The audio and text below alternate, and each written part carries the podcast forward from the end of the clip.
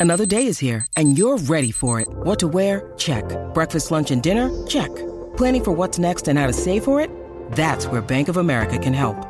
For your financial to-dos, Bank of America has experts ready to help get you closer to your goals. Get started at one of our local financial centers or 24-7 in our mobile banking app. Find a location near you at bankofamerica.com slash talk to us. What would you like the power to do? Mobile banking requires downloading the app and is only available for select devices. Message and data rates may apply. Bank of America and a member FDIC. Besides the screen you spent most of your time staring at this week, chances are you were also captivated by a big screen video installation. From billboards to scoreboards, we inform and entertain audiences with our big screen solutions. Visit bigscreenvideo.com.au to see how BSV can bring your space to life. Welcome to Inspiring Stories for Bowra and O'Dea. Don't miss out on the little moments because the little things are everything. Hello, my name is Tim McMillan. Welcome to another episode of Inspiring Stories brought to you by Bowra and O'Dea. Don't miss out on the little moments because the little things are everything. Our guest in this episode has uh, just been recognised in the Western Australian of the Year Awards, specifically uh, in the business category. Uh, she doesn't come from the resources sector or the financial sector or construction or property. She actually comes from the screen industry, which is perhaps uh, not one that uh, people know a great deal about and don't appreciate just how big it is here in Western Australia. She's been in the business uh, for a few decades now.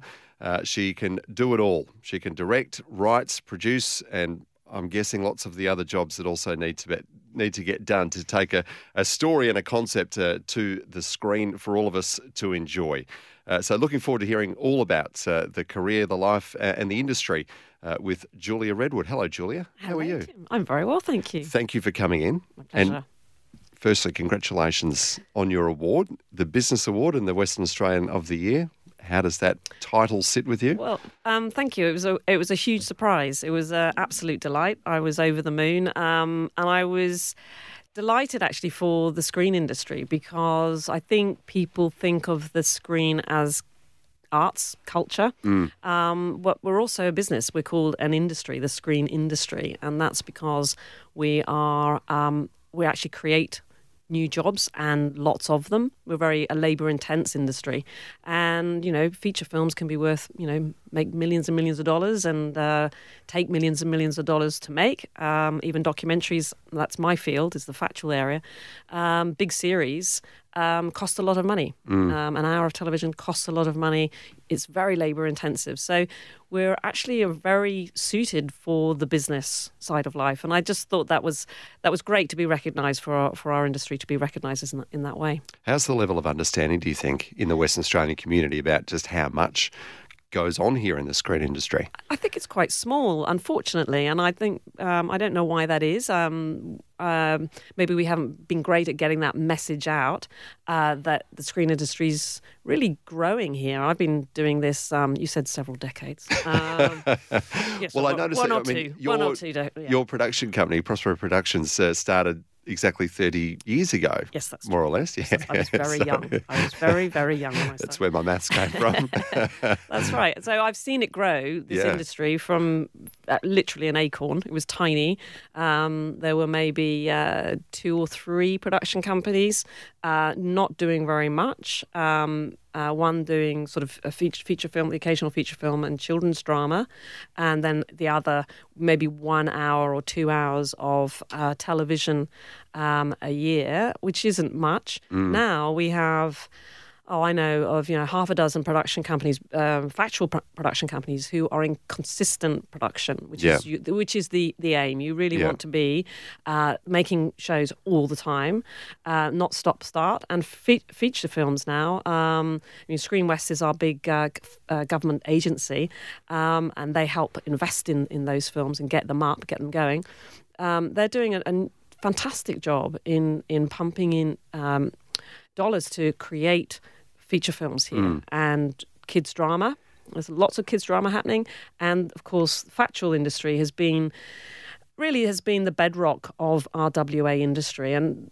The public probably don't know. I, I don't know much what they know, but um, and is I- that because a lot of those shows um, are, you know, something that fascinates audiences around the world, but, you know, they're set in places that we you know, see more often and perhaps take for granted. Yeah, may, and maybe we just don't realise the quality that we have here. Yeah. I mean, there are uh, we, we make we make a show called um, Outback Truckers. Yeah. Um, another one called Outback Opal Hunters, and these are national and international shows. So they're seen all over the world. I don't know how many people know that they're actually made in Fremantle. Um, we make them all over the country, of course. The the crews are going out uh, on the road with the truckers or, or out with the uh, into the opal fields. But the actual production company is based in Fremantle, and most of our crew, most of the people, um, are here Yeah. in WA. So we've got 30 years. Uh, a lot of the, the my uh, fellow production companies have all grown up together. So you've got 30 years each production company um, with a lot of experience, um, and that also includes international relationships because those are key. So we sell our ideas to um, the likes of Discovery and National Geographic, etc., BBC, Channel Four, and those are key relationships um, because we can't do it all um, out of Australia. Unfortunately, we're still a small market relatively, so we do need the the US and the UK to come on board on, on our our series to Yeah. get them up. I'm, I'm curious to know how you take an idea and get it to screens, not just in Australia, but around the world. Let- Let's take Outback Truckers, for instance. And, and I can see uh, the novelty value in it, perhaps, you know, this extreme landscape and some pretty colourful and extreme characters uh, that tell the stories along the way. But how do you go from, you know, I don't know if someone pitched that idea to you, but taking it from that, oh, yeah, that, that sounds like it might be something we could invest our time and resources in. And then it ends up on streaming services and, and, and platforms, you know, the likes of which you've just mentioned all around the world. How, how does that happen? Um, well, that's a great question. Um, sometimes I don't know how it happens, but the way it happened for the Outback Truckers, it actually took us four years Yeah. to get that show up. Yeah. Um, and we started with an idea thinking uh, we wanted to show off the Outback. Yeah. We wanted um, a blue collar show so that that showed off working class people in their workplace uh, because we hadn't seen that really in Australia. Uh, we hadn't really seen a lot of the outback um, job kind uh, activities, uh, and at that time, that was what the market, the international market, was looking for was sort of you know men largely, real in- people. yeah, real people Yeah. in in real jobs. Yeah. That's what the market was. But after. interesting jobs. Interesting jobs. Yeah. A little bit dangerous, you know, but Yeah. edgy, edgy characters, edgy jobs. Um, and that just struck us that, Yeah. wow, you know, look at these truck drivers and the length of the triple road train. They're like 53 meters for, for a triple. Um, the distances that people travel, ridiculous. Yeah.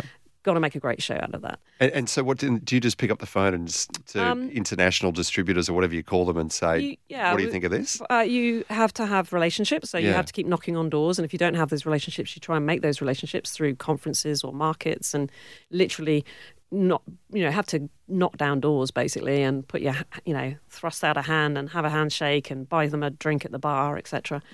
Uh, normally, for factual, we would have a, a one-page flyer at a market. Say we're uh, have a meeting.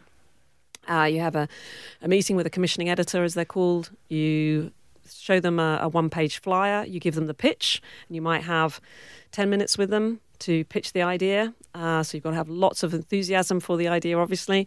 Uh, then, if they're keen on it, they might say, okay, show, show me some more. I want to, uh, let me see a treatment. Uh, for instance, and a treatment is the idea fleshed out. Um, so maybe a document of eight, sort of eight to ten pages. But also these days, everybody wants what they call a sizzle reel or a taster tape, and that really sh- is a promo, if you like, for the series. So you've got to have your ca- talent, your cast, your your characters, and the concept of the idea, and you've got to go and shoot that and put it together in sort of Yeah. a, a really tasty three minutes um, that really shows the the broadcaster the idea, and that will probably sell your Yeah. idea better than anything. A- And does does Australia have that kind of uh, no, I don't want to say novelty value, but that you know that quirk value that Huge. international Yeah. audiences are looking for? Absolutely, they they love the outback. Yeah. The outback characters, uh, the personality of the outback, the, the physically, just the landscape is just extraordinary for most places. Yeah.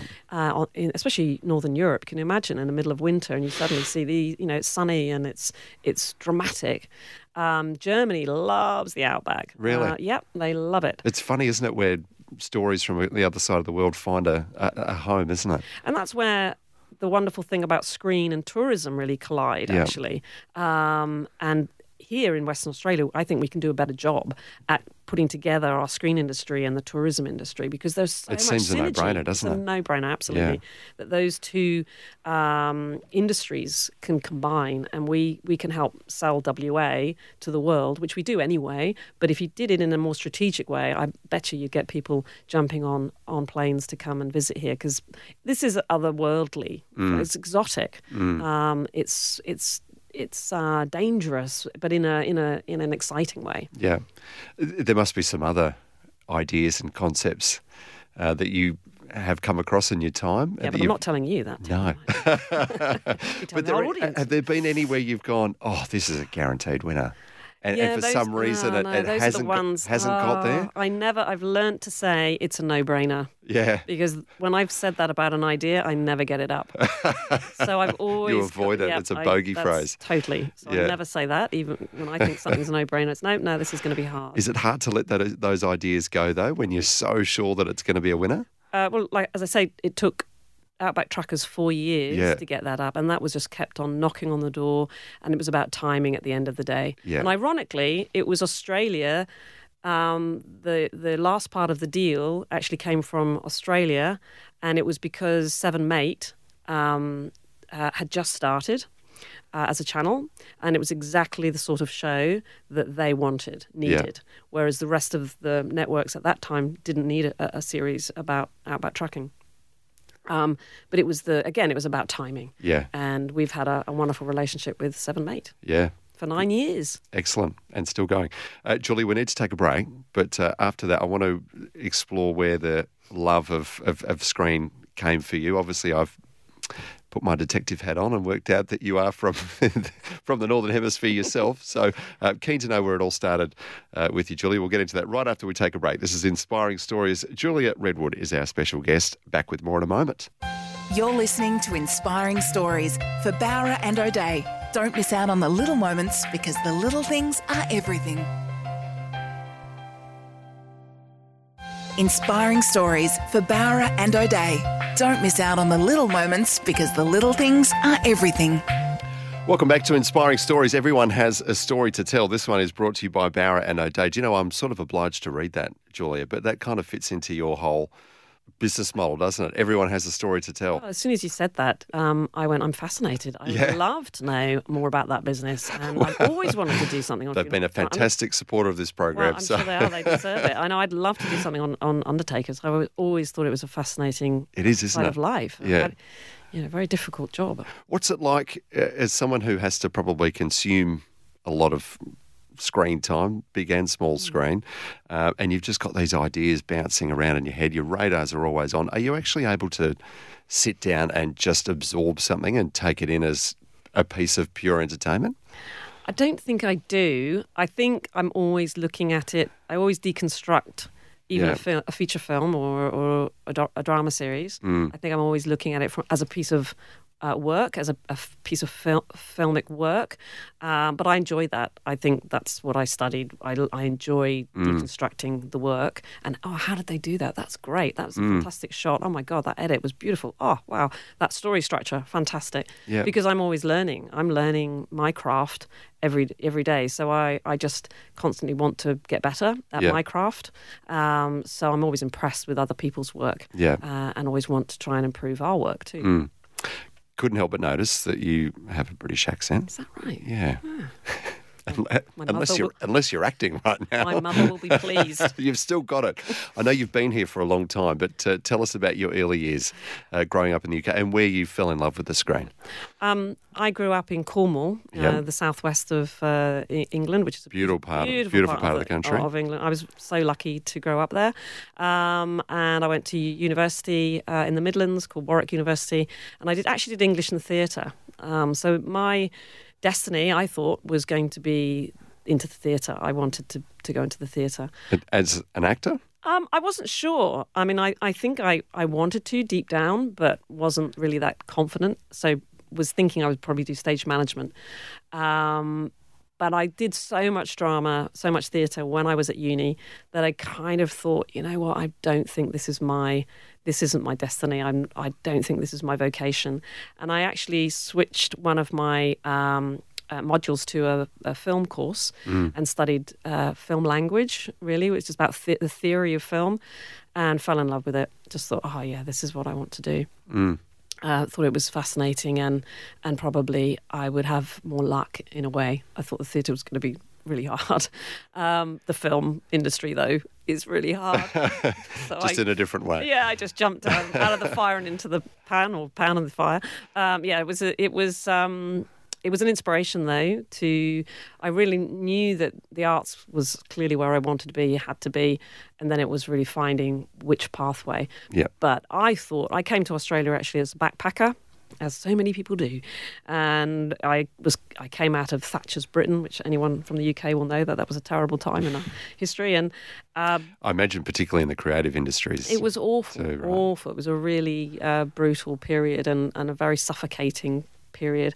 But coming to Australia as 20, a 21 year old or 22, whatever I was, it was brilliant because it was sunny in more ways than one. It wasn't just in, in the in the in the sunshine. It was literally the the attitude and it was uplifting as a community, as a society. It gave you a, a go, literally that sort of have a go. It gave you a go, which I hadn't experienced in, growing up in the UK, which is very much a push down sort of society. This is a push up society, and people have talked about the lucky country and talked about sort of a fair go society, and that's certainly what I experienced as a mm. young person coming here. So I just thought, wow, you know, I've, I've got to have a go at, at this. This is this is a great opportunity, and was just lucky in my in uh, in how I got to stay. Yeah. So, what were your plans when you first got here as a backpacker? I was just, going see to as travel, much as you could and- traveling. I was traveling the world. I was doing going to do six months here and then go back to the UK via uh, Southeast Asia and try and start my my television career in the UK. Not knowing how, I didn't have any contacts. I knew no one. Didn't know a thing. Um, but the opportunities and because of the attitude here, it just just seemed right to to have a go here. Mm. And I'm really glad I did. It's just been the most amazing experience. How much of the country did you see before you decided to, to settle here in Perth? Yeah, no, I went all the way up the east coast. I did the classic, you know, Yeah. uh, uh, backpacker, you know, up the east coast, uh, down the east coast, then uh, across on a plane to Perth, to then go up the west coast, down the west coast, um, but then got stuck, and I'm so happy I did. Yeah. What was it that made you go, okay, this is where I need to be here in Perth? Because I suppose even if you look at um, the layout of the Australian screen industry, people don't necessarily think of Perth as being a real hive of activity, do they? It, it, it is more East Coast based. I, I'd have to say um, Screen West was a critical. Uh, it was actually in those days. This is how how old I am. Um, it was called the West Australian Film Commission, um, the WAFC. WAFC. Um, they gave um, us five thousand dollars to develop um, a film on the loss of HMAS Sydney, and we called it No Survivors: The Mysterious Loss of HMAS Sydney. And that one decision um, determined um, staying here. It really did. It was like, oh my gosh, th- there's there's someone who's got faith in us. Is going to give us a. Uh, I've never made a film before at that stage, um, so I didn't have a track record, but they gave us that faith and said, yeah, have a go, have a go, write your treatment. Go and knock on those broadcasters' doors, and we did. We actually got a uh, a pre-sale from, as they're called, from uh, Channel Seven at, uh, in that uh, as it was then. We actually got it up on Channel Nine. Sorry, um, but um, it was it was a brilliant experience, and it and it just gave us that confidence to say yes, we can do this. Yeah. If, Fantastic. if that hadn't happened, like I know, if, if that had not happened, if we hadn't had that that uh, seal of of, of approval almost, then I think I'd be back in the UK. what, and do you ever stop and wonder what you might be up to now? You, Total sliding doors. Yeah. sliding doors Yeah. moment. I I have no idea what I what I would be doing. Um, uh, but I would probably have been in the UK, um, cold, miserable, uh, and having Still- had COVID. still trying to push your way up? Yeah, exactly. in the push down world that Yeah. it was. Um, I mean, the HMA Sydney has been such an intriguing story for, for so long, um, not just in WA, of course, but you know around the country. um, and and rightly so. What were you actually doing as part of telling that story? So I wrote the the treatment and the, the script for it, Yeah. and um, and then went on to co-produce it with a. We, we teamed up with a, another production company to make it because it's so difficult on your first film. I totally recommend anyone if you haven't made a film before, team up with someone who has because it really is a baptism of fire. Um, and that was um, that enabled the film to get up because the financing is probably the hardest part of making any film. Um, and then I'd written, I just knew the story inside out. I'd read every book. I spoke to um, all the major players and just loved the story. I mean, it was a tragic, awful, terrible story, but an absolutely fascinating one. Um, and just totally gave myself to the story. Yeah, uh, non-fiction seems to be you know where your interest is is mostly presiding. Have you always had a, an interest in that that side of storytelling? I think I must the, though. I the think I've- non-fiction rather than the you know extravagant works of fiction that are also you know often beautifully uh, turned into screen productions. We see Shakespeare's a big um, influence on on me, which of course that is non-fiction, but it's about truth. It's about truth of the human um, experience, um, and that's what uh, Shakespeare did wonderfully in his work. Was of course, it, you know, um, in an incredible way, was it uh, being able to explore the human experience, uh, the human condition, and that's what I do in my work, and that's what my colleagues, my fellow filmmakers do um, in the documentary world, is that we uh, are constantly exploring the human condition. Uh, so I, I don't see them very different. I don't see the drama and the documentary as being very different at all. I think we're all exploring what is it to be a human being and what is truth and how do you get there. And hopefully we tell stories to help others and our people around us and ourselves of what it is to, what it means to be a human being and how difficult it is and how crazy it is, but um, hopefully there's always some hope Yeah. at the end of it. I'm sure you get asked this a lot. And just before we go to a break, I'll, and I'll ask you about the, the birth of Prospero Productions after that, but people must ask you what your favourite films are all the time, do they? someone, someone in your industry of your calibre is, Oh, you know, what's your favourite show? What's your favourite movie? You've put Which must be a, an incredibly frustrating question to ask, but I'm going to ask it anyway. Favorite movie? Favourite movie? Can I can I come back to you on that one? I'll have to have a few minutes to think about that one. We'll You have a few put me on minutes the- break. Okay, I will. As we uh, acknowledge our sponsors, and then, yeah, if you've got an answer for us after that, well, I would love to hear it. I'd be fascinated. This is Inspiring Stories. Julia Redwood is our special guest. We'll be back with more right after this. You're listening to Inspiring Stories for Bowra and O'Dea. Don't miss out on the little moments because the little things are everything. Inspiring Stories for Bowra and O'Dea. Don't miss out on the little moments because the little things are everything. Welcome back to Inspiring Stories. We are hearing from Julia Redwood, who was recently awarded a Western Australian of the Year award in the business category. And we'll get to your business in just a second, I promise, Julia. But I asked you before the break, you needed some time to think about it. Favourite film, favourite TV show? You don't have to give us just one. Ah, well, But what's your, you know, what's your, what's your one. go-to? Your desert island list. Oh well, on on the movie front, I mean, I actually really, I like quite dark films actually, Mm-hmm. and I do love Scorsese. So Godfather Two would be right Classic. up there. I love that movie. Classic. And Hitchcock was always, uh, I studied Hitchcock as part of that sort of film course I was talking about. And so Psycho would be right up there. I know, a bit of a dark mind. Wow. But so I love the, the love the film craft of Psycho. Um, and in terms of TV drama series, I actually, well, I've just watched Mare of Easttown, which I really enjoyed. It's on my list. Things, um, Morning Show. Did you see Morning Show? Yeah. Oh, yeah. love that. Brilliant writing. Yeah. Absolutely superb. And that's, I think, what I look for in a um, in a feature film, but also I think the dramas, the TV dramas that America is doing in particular so well, are, as the writing is Yeah. just up Yeah. Mm. there. It's fantastic. Good old Sopranos. Maybe I like Mafia or something. I don't. Yeah, It's I'm a bit drawn to that too. I've got to say, I don't know what that says about you, Julia, but I know. I'll leave that to Yeah, you. you don't want to know. so you've you've come here as a backpacker. You've stayed to work on this uh, project about uh, the HMAS Sydney. When did Prospero Productions start to come into your thinking? Well, it- or was that the birth Th- of it? That was the birth of it. So it was literally over a coffee with my business partner at that time, Ed Punchard, and we sat over a coffee in Gino's in Fremantle uh, and said, look, if we're going to do this, let's do this properly. And that means you need to start a production company. Totally naive, of course. totally stupid. Um, and if, uh, as I say, I have said this before, but if I knew how hard it was going to be, I would never have done it. So, really though? I mean, it's. I mean, that's that, that. That's something that you ignorance was bliss. hear from people, but but seriously, It's hard.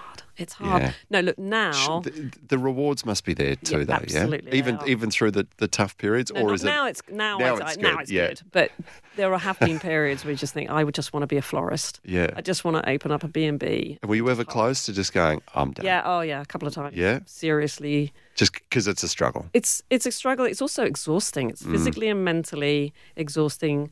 Um, being a when you're you're not big enough, if you like, as a business to be able to have that consistency of work, and you're literally lurching from one crisis to the next, and you know trying to get the next film up and trying to keep the business going, um, and borrowing money and getting a second mortgage, and a lot of filmmakers do this, and it's and it, people a lot of filmmakers are living on the edge all the time.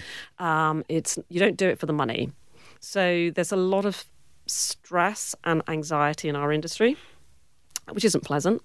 Um, so once you get to a once you get to a certain size and you have people that can take some of that pressure off you in terms of the workload, then then it's a pleasure.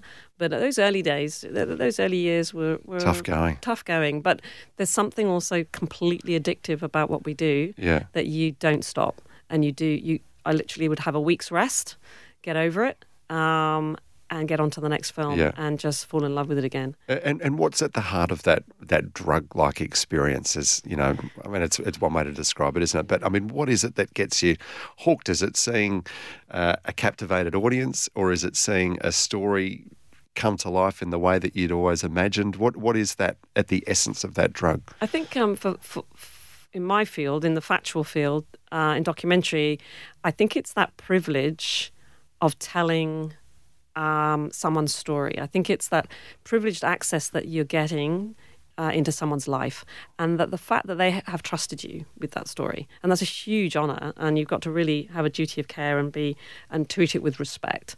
Um, and I found that always incredibly exciting. That that process of following a story, you don't know where it's going to go. You know, you start at the beginning and you hope there's a middle and an end. Um, but if they, at any point, they could just turn around and say, "No, I don't want you to film me anymore," and you, that's the end of your film. But that's an exciting journey. It's it's totally fraught with with anxiety, but it's it's fascinating. And you, I love the observational uh, genre. So that's literally following someone around um, and watching their life unfold uh, through whatever crisis or ups Yeah. and downs they might be going. And that is an absolute thrill to witness that and be able to then put a film together and then share that film with others. And that really is uh, what I do and what I love to do. And that's the that's how you have to, what you should cherish. Is a, I think that's the cherish that as a filmmaker is that privilege. Um, not many people let you in, and when they do, then if you do it honestly. I mean, I've had some rogues. I've filmed some real rogues, and they've been fantastic. bet. But when you know when they see themselves on the screen, and they go, "Yep, that was me. That's honest. Yep, that's," and then they never regretted being in the series or being filmed because you're portraying them in an honest fashion, Yeah. And that's the most important thing. Um, you are a writer, a director, a producer, and probably lots of other things as well. Business person, arguably first and foremost. Um, which of those creative outlets um, have you loved the most over the years? Oh, I, I do actually. I mean, it's a cliche, but I do love it all. I, I- um, I do like the directing. I have Yeah. to say. I, I, I mean, I, I am, you know, a principal in a company, and, and that's wonderful, and, and I do enjoy that. But when I get a, a chance to direct, then I that's where I get the real buzz. It's Yeah. it's, it's a thrill, and I love the edit suite. It seems weird. You're just in a, a little box with a, another person for. for You talk weeks. about people on the edge. Yeah, well, what, you know, dark, a darkened room, you know, just staring at screens Totally. that's where the magic happens and, Yeah. and it's absolutely wonderful that that experience is going through that process of working Yeah. with an editor, which is a skill in itself. And those productions that you've been so heavily involved with, I mean, you, you know, we could go through all of them and talk about some of the awards that you've won over the years and the various accolades that have been, you know, poured on you. Um, which are the ones that you're most proud of? Um, the, the the awards, I suppose. I, uh, I mean, look, you, you, you can't go past getting the inaugural um, AACTA award uh, for uh, SAS Search for Warriors for best documentary series. That was a huge thrill. Um, so we were following the um, the uh, the the uh, in, initiation course to get on actually to get enter into the SAS um, at uh, in Swanbourne there in the barracks. Um, Not sure they'd give you access to that anymore. well, is, I, well, I, I think they, I think they would. or maybe they would They for would. A, I think a it's bit of um, positive PR. Well, um, because it really was a positive experience. Yeah. I mean, they were fantastic to work with, um, and we were very careful how we, we did it. Yeah. But the um, the the effort again in terms of what those guys had to go through to actually become an SAS uh, to even enter into the, the fray was just fantastic. Um, so that was a, an honour to get that that award, um, and to, we've had a couple of uh, AFI uh, nominations uh, for the film. Also. Um, the, the first, my first film that I directed was called "Paying for the Piper," which was about the Piper Alpha disaster uh, that was in the UK in 1988, which was a terrible offshore oil disaster that killed 167 people. Um, that won uh, the Golden Spire at uh, the San Francisco. San Francisco Film Festival, so I was very proud as the first film to to get that. that Yeah, yeah. But it's not really about the awards so much. I, I, I mean, obviously they're absolute bars and they're lovely and it's wonderful as a collective because you never make a film on your own. It's about the whole team. Um, it's great that everyone's work gets gets acknowledged. And I think it's just the reward is the film. You know, is getting the film out there um, and it being seen by an audience. Yeah. Um, you want a film that's actually seen. You don't want it just to to slip onto DVD and no one gets to see it. You do want it to go on broadcast television, ideally, and uh, people watch it. And and that means, you know, yeah, that's a huge proud moment and we do we share that moment with everybody that works on the film from you know the production accountant to the edit assists to to the editors the cameraman the sound there's so many people involved in making a film um, that everybody shares in that Yeah. What sort of a director are you? Are you someone that strives oh, for better perfection ta- at all times? ask the cameraman and the sound guys for that. what would Um, they say about you? Are you a bit of a bit of a tyrant when you got the director's hat on? No, I'm I'm very I'm very fair, very nice. Um, I hope. Um, yes, I I well again. You see, you have to when you're when you're a documentary director, it's not about you. It's about your Bringing someone to life. It's the person Yeah. that you're filming, uh, the subject, the character, whatever you want to call them. It's not about you. You have to really subvert your ego. It goes and where drama is a different kettle of fish. Where actually the, you want the director to be it. You want them to have that ego to drive it and say, "This is what I want. This is how it's going to be."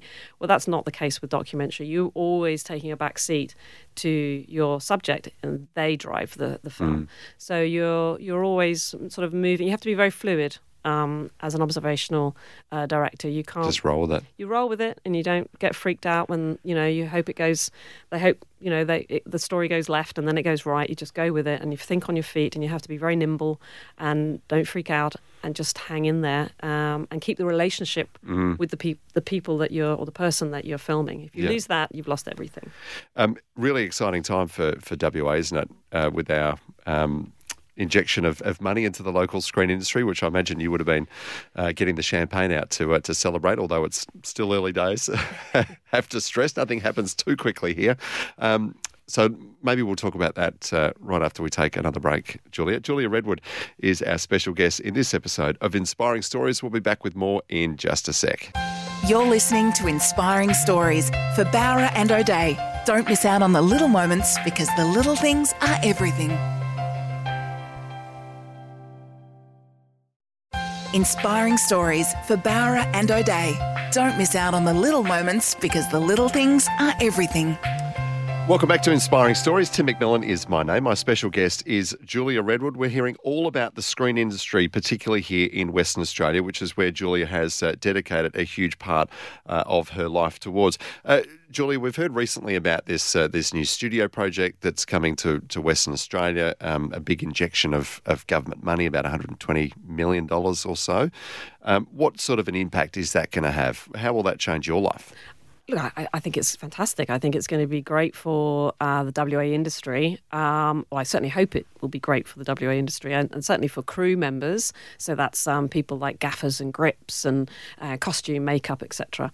Um, will be great, and I think obviously the uh, for the public that uh, if there are Eastern States films with with stars coming over here, and if Hollywood comes calling, um, having that little bit of glitter of gold um, mm. never harms, does it? And it would really help, you know, hotels and restaurants, etc.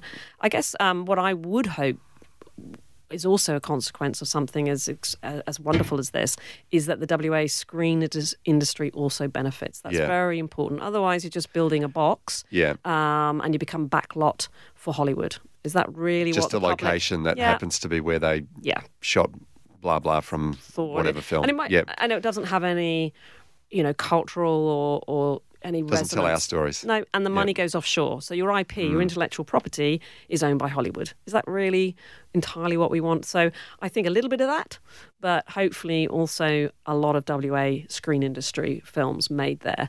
Um, and that's the wonderful, you know, exciting. Obviously, mm. I'm a mm. factual uh, filmmaker largely, and um, we don't need a studio for. I was going to say, so this, I mean, as a a place where you could go and shoot things. It's probably not. I mean, you've got it's already there for you, isn't yeah. it? It's it's the it's the outback. It's whatever place you're in. It's yeah. the landscape's already there, right? Yeah, it's, it's going to be limited um, yeah. impact, I suspect, for for factual uh, production companies. Yeah. Um, but nevertheless, I would hope that that it would bring that infrastructure, if you like, of an industry, and certainly uh, help bring up um, crews. And that, that's what we do with these long running series like Truckers and Opal Hunters, is that we train up our people mm. from within. So we'll have, you know, edit assists that will suddenly go from an edit assist who literally is say logging um, all the footage to being an editor maybe in two, three, four years, which mm. is a really fast track uh, way of getting into the industry. And that's because they're constantly working and doing the same show and they get to know how to make a show. Yep. And that's that's the difference with these sorts of shows. And we're going to need that skill base in Western Australia to service a uh, a studio. So skills are, are, going to be a factor, um, and I would like obviously that, that to make sure that the WA screen industry can access this this studio and how we do that, how it's managed is going to be interesting. Yeah. Um, how that, that that's set up because obviously it's again if we're shut out because it's too expensive, Hollywood's booked it, mm. um, it it's not available to West Australian screen industry. So I guess it's it's going to be a challenge to get that model right. There are lots of examples of how not to get it right. Um, Queensland, um, for instance, it's it's just not accept, uh, accessible to. It's too expensive for the, the because it's become a Hollywood yeah, backlot. That's right. Yeah, yeah. So the, you're literally making your Hollywood movies, yeah. which, as I say, could be could be done anywhere. Could be really. done anywhere. Yeah. Um, so I hope that we have a different model. That yeah. would be fantastic if we. Yeah, I can imagine that. You know, from a, a, a, PR point of view for a, for a government, they would love to be able to come out and say it's a good headline, isn't it, to say, you know, a, a Marvel film is going to be shot here. It, it reads well, doesn't it, for the, for those who don't perhaps fully appreciate the broader consequences. Absolutely, and and yeah. just knowing that you know you that if that Marvel film does come here, that it is actually nurturing what's already here. It's sure. not just suck, sucking yeah. up all our money because the government's going to have to spend money to get that movie over mm. here. And as long as people understand that, and a studio's not going to be self-sustainable, it's going to cost the the, the, the taxpayer um, but the great thing about our industry is that for every, I know this is Screen West's um, statistics, for every one dollar invested in our industry, you get four dollars back. So it's a it's a really good industry it's to invest return. in. It's a great mm. return. Yeah. Um, so it's a the multiplier effect on the screen industry is fantastic. So yeah. it's a really good one for government to uh, to invest in. Yeah. Does that sound like a pitch? I think it probably does. a little bit. A little bit like a pitch. Um, just just give us more money and we'll make you yeah. more money. Which I imagine is is a line that you've trotted out many times over the years, but it's probably a hard sell, right? Because people don't necessarily associate uh, creative industries um, with making lots of money, do they? I've got another fantastic statistic for you here. Go on Tim. then. Um, for every one billion dollars of turnover um, in the uh, the coal mining sector, the mining sector, um, it's only about four. I think it's 472 new jobs are created. In the arts and entertainment sector, for every one billion dollars of turnover, it's nearly 5,000 new jobs. Wow. It's not bad, is it? That's impressive. It's not bad. Good start. So there, are, there. Are, oh, here's another one. Um, there are four times more people employed in the arts and entertainment sector than in the coal mining sector. There you go. Not bad. See, Compelling stats. Yep. Yeah. And I think I, I love statistics when com- trying to convince people of, of trying to give you money. Yeah. I do it my entire job. Most of my my uh, working life is actually just convincing people to give me money. That's that's what I do. It's quite simple. Well, you must be pretty good at it because you've survived now, you know, with your production company there for 30 odd years. You've just been recognised with an award. Um, tell me about the future. Um, obviously, you've got a fine sense of, uh, of, of filmmaking and the craft behind it. Um, we've seen uh, technology play a role. I mean, in recent years, it feels like there's been all these, um, you know, ideas for 3D, for instance, sort of seems to come and go. Um, it's been sort of, you know, an idea flirted with for decades now. I can remember going as a kid and getting the, the red and the blue lens disposable glasses. Um, things like that. Are there new things that, that are going to become standard or normal in, in film watching for an audience in the years to come, do you think? I think, I mean, VR is obviously something that has been, is really being uh, looked at in, in many different ways. Um, sort of virtual reality, augmented reality, um, certainly the technology in making films, just green screen, how they are using green screen to create whole new worlds. Um, is fascinating. I mean, we're fortunate that we've we've actually um, uh, invested in in dome film technology. So we've actually moved into 180 degree screens. So that's like um, like uh, SciTech. Yeah. But uh, and, and we've actually have a dome cinema down at the West Australian Maritime And Museum. they used to have one in at City West too, didn't yeah, they? that's that's Yeah. SciTech. Yeah, Yeah, yeah. And so they're not largely they've been in museums or they've been in planetariums and they're there for uh, star shows. But now the technology is actually where you can you can see films. So so we've made a film. Uh, it's playing at the West Australian Maritime Museum called Whale Superhighway, um, and it's following the uh, humpbacks and blue whales going up and down the West Australian coast, and it tells the story of a mum and bub um, heading towards Antarctica. Um, and with the 180 degrees, you're literally immersed in the film. It's it's it's a phenomenal experience. So, but you're in an audience, so it's not like VR when you're on your own and you know you might be a bit scared. glasses yeah, and and- you might fall over or you're scared someone might come up and you know behind you. Yeah. You're actually in an audience in a cinema, um, but your your peripheral vision is completely taken over by the film, uh, and that's quite exciting. And we've got a film called Star Dreaming, that is uh, here's another plug. Um, Star Dreaming, which is going to be launched. Its world premiere is going to be launched down at Cinefest Oz, um, at the on the 25th of August, um, and that it tells an amazing story actually of um, uh, the Yamaji uh, people up in the Midwest region. So their star stories, obviously, they've been stargazing for thousands of years. Um, and they have given permission for the SKA, so the Square Kilometre Array Radio Telescope, which is going to be the largest in the world. Um, and it's how Yamaji stories, star stories, and how the science stories have come together, and how scientists are learning from Yamaji, and Yamaji are learning from the scientists. And we tell a story about the life and death of stars how we are all made of stars, and also about the Big Bang Theory. So we go, go right back in time to Yeah. almost 14 billion years ago. Fantastic. Um, but the Yamaji pa- art paintings, their art, we also include their their artwork in a very extraordinary way, in, a, in an immersive way. So it's quite an extraordinary experience. Excellent. I can't wait to see it.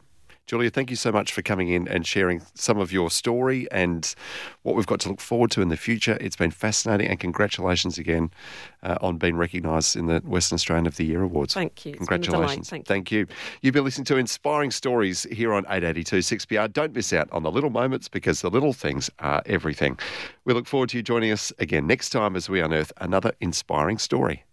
You're listening to Inspiring Stories for Bowra and O'Dea. Don't miss out on the little moments because the little things are everything. Sorry about the noise. My neighbour's sanding his deck. My motto? Don't work on your deck, play on it.